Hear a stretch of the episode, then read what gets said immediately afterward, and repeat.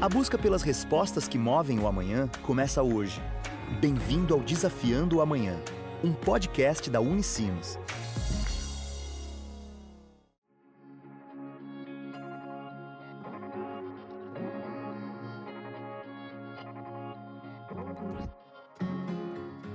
Olá!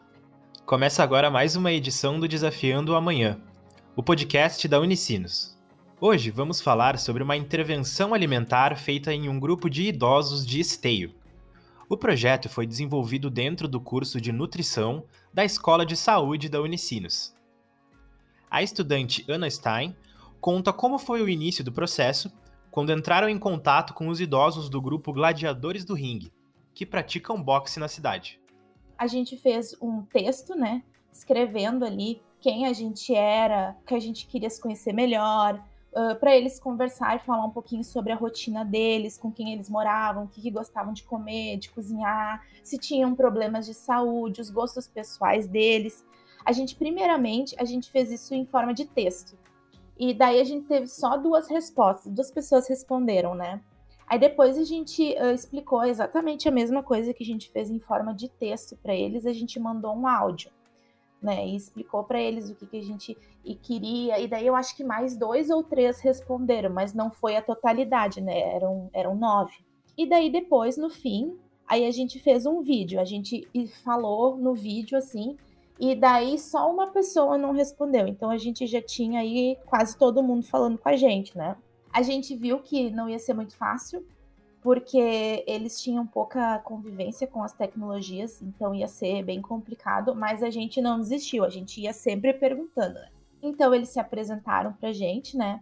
Uh, o nome do grupo deles é Gladiadores do Ringue, e eles eram muito ativos, né? Eles eram mais ativos do que. Ainda são, na verdade, mais ativos do que a gente, assim. Eles estão sempre fazendo uma atividade física, quando não estão no boxe, estão no vôlei, quando não estão no vôlei, estão na dança, quando, entendeu? Então eles fazem muitas atividades. Ana relata que a faixa etária dos idosos que participaram do projeto varia de 62 a 77 anos. Ela também explica as primeiras atividades desenvolvidas para conhecer melhor os hábitos alimentares destes idosos. Os contatos eram feitos através de um grupo em aplicativo de troca de mensagens. A gente criou mitos e verdades para gerar um pouco mais de, de interesse né, com, com eles, assim. Uh, e o nosso objetivo com esses mitos e verdades não era nem saber se eles sabiam ou não o que, que a gente ia perguntar, não era saber o conhecimento deles, né? É que a gente notou que quando a gente fazia uma pergunta direta, assim, o que, que tu gosta de comer? Eles não respondiam muito bem. Então a gente criou esses mitos e verdades, porque quando eles respondiam o mito e verdade que a gente criou, eles já envolviam a vida deles e já falavam um pouquinho, né? Ah, eu uso isso, mas não uso aquilo, né? Então nós dividimos para cada uma de nós três. Uh, a gente criou mitos e verdades, né? Pesquisamos, enfim.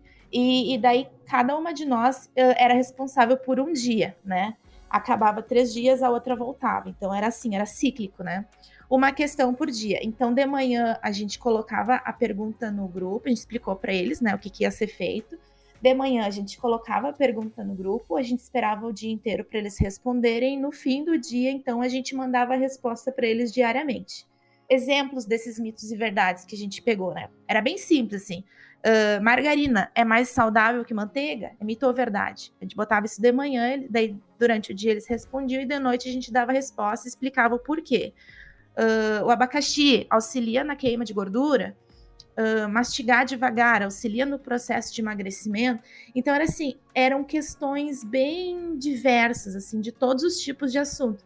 Porque daí, por exemplo, né, o sal, é, é, o sal rosa é mais saudável que o outro, que o normal, enfim. Aí as pessoas respondiam assim: ah, eu acho que é mais saudável, mas eu não uso sal, eu uso tempero pronto, entendeu? Então, além deles responderem a pergunta, que não era o nosso objetivo saber o que, que eles sabiam ou não, o nosso objetivo era ver uh, coisas da vida deles, né, para poder trabalhar em cima disso. Por meio das respostas, a estudante relata que alguns elementos em relação às escolhas alimentares se destacaram mais. Assim, o grupo pôde realizar as intervenções.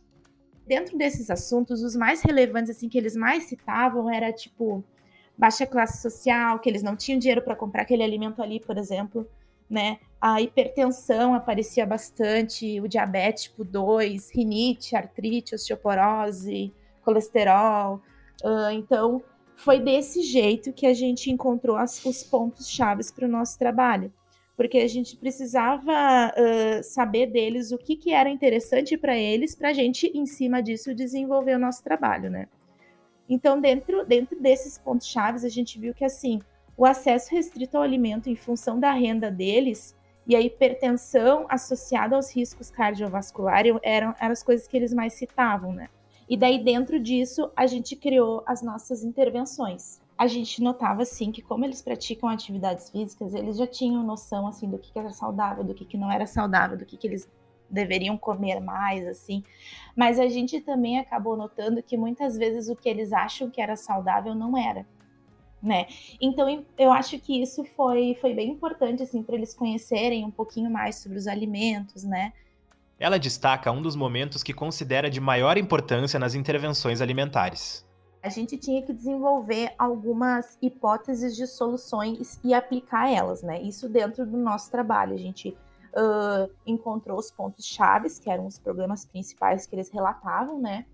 E dentro disso, então, a gente criou as hipóteses de solução a gente, primeiramente, tinha criado quatro.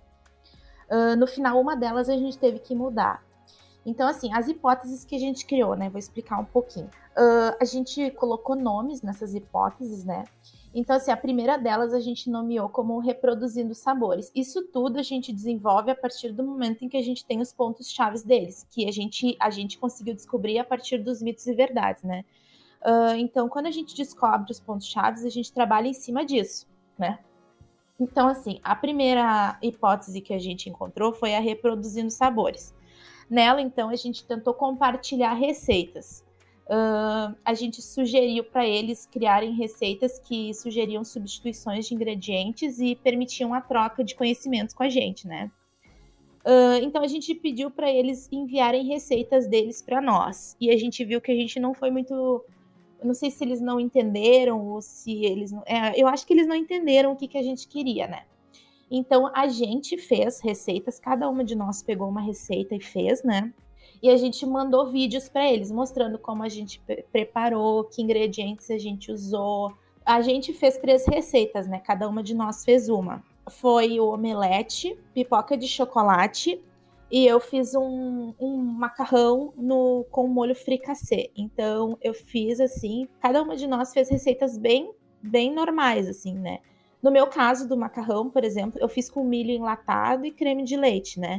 E daí eu pedi para eles uh, tipos de substituições que eles fariam com essa minha receita, né? E foi citado pegar o milho, cozinhar o milho e, e usar na receita, e não usar a lata, né? Que foi uma coisa que é gente, o que a gente queria ouvir, assim. Então, tipo, a gente já notou que eles tinham um pouco de noção do que, que era mais saudável ou não. A gente notava que geralmente eram as mesmas pessoas, assim, que respondiam o que é mais saudável, sabe? Muitos deles não sabiam.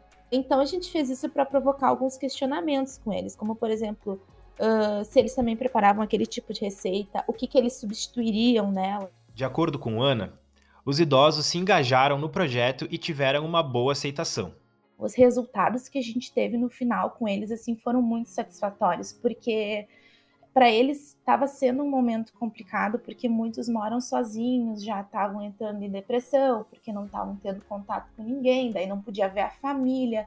Então, o contato que a gente fez com eles, mesmo sendo uma coisa assim, uh, por texto, por áudio, por vídeo, né? Para eles, pelo que eles relataram para a gente no final, foi muito bom para eles, né? Ela ressalta a importância e os reflexos desse projeto na vida acadêmica e pessoal. Eu, particularmente, eu amo os idosos. Assim, é um grupo que eu amo, amo de paixão. No início a gente ficou meio assustada, né? Porque a gente imagina, a gente tinha que desenvolver um trabalho online com pessoas que não sabiam mexer direito no, no WhatsApp. Então a gente ficou, meu Deus, será que isso vai dar certo ou não? Mas aí a gente pensou assim, bom, a, se a gente não tentar, a gente nunca vai descobrir. E a gente, a gente mandava assim, ó, 10, 15 vezes a mesma coisa, sabe? para eles se sentirem à vontade e respondendo a gente, né? E assim, para mim, isso foi muito satisfatório. porque além de eu ah, gostar muito de trabalhar com idosos, foi assim, o brilho no olhar deles de poder participar de alguma coisa, sabe? Uh, semestre passado eu desenvolvi um outro projeto com esse mesmo grupo, assim, a gente fez uma live uh, na disciplina de nutrição e atividade física. A gente fez uma live com esse senhor que é o coordenador do grupo, né, que também é o professor deles, e ele falou, eu acho que durante a live, umas três vezes, assim, que eles se sentiram muito importantes de ter participado desse projeto, porque eles se sentiram lembrados, alguém lembrou deles, sabe?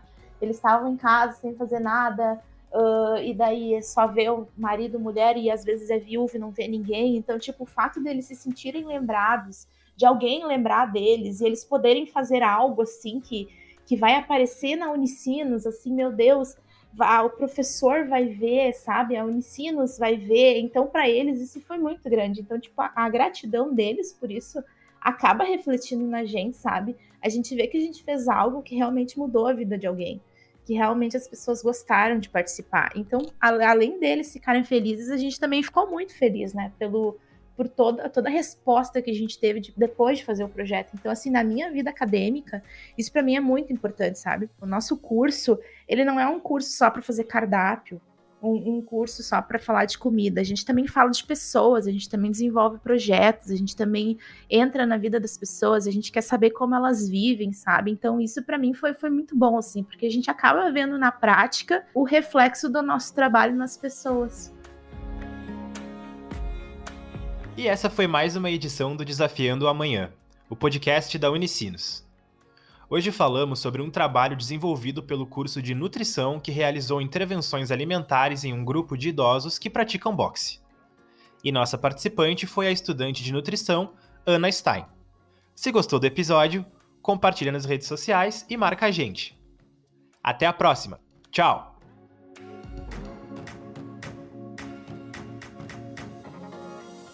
Você acabou de ouvir Desafiando o Amanhã, um podcast da Unicinos. Sempre um novo episódio com conhecimento que busca respostas para o amanhã.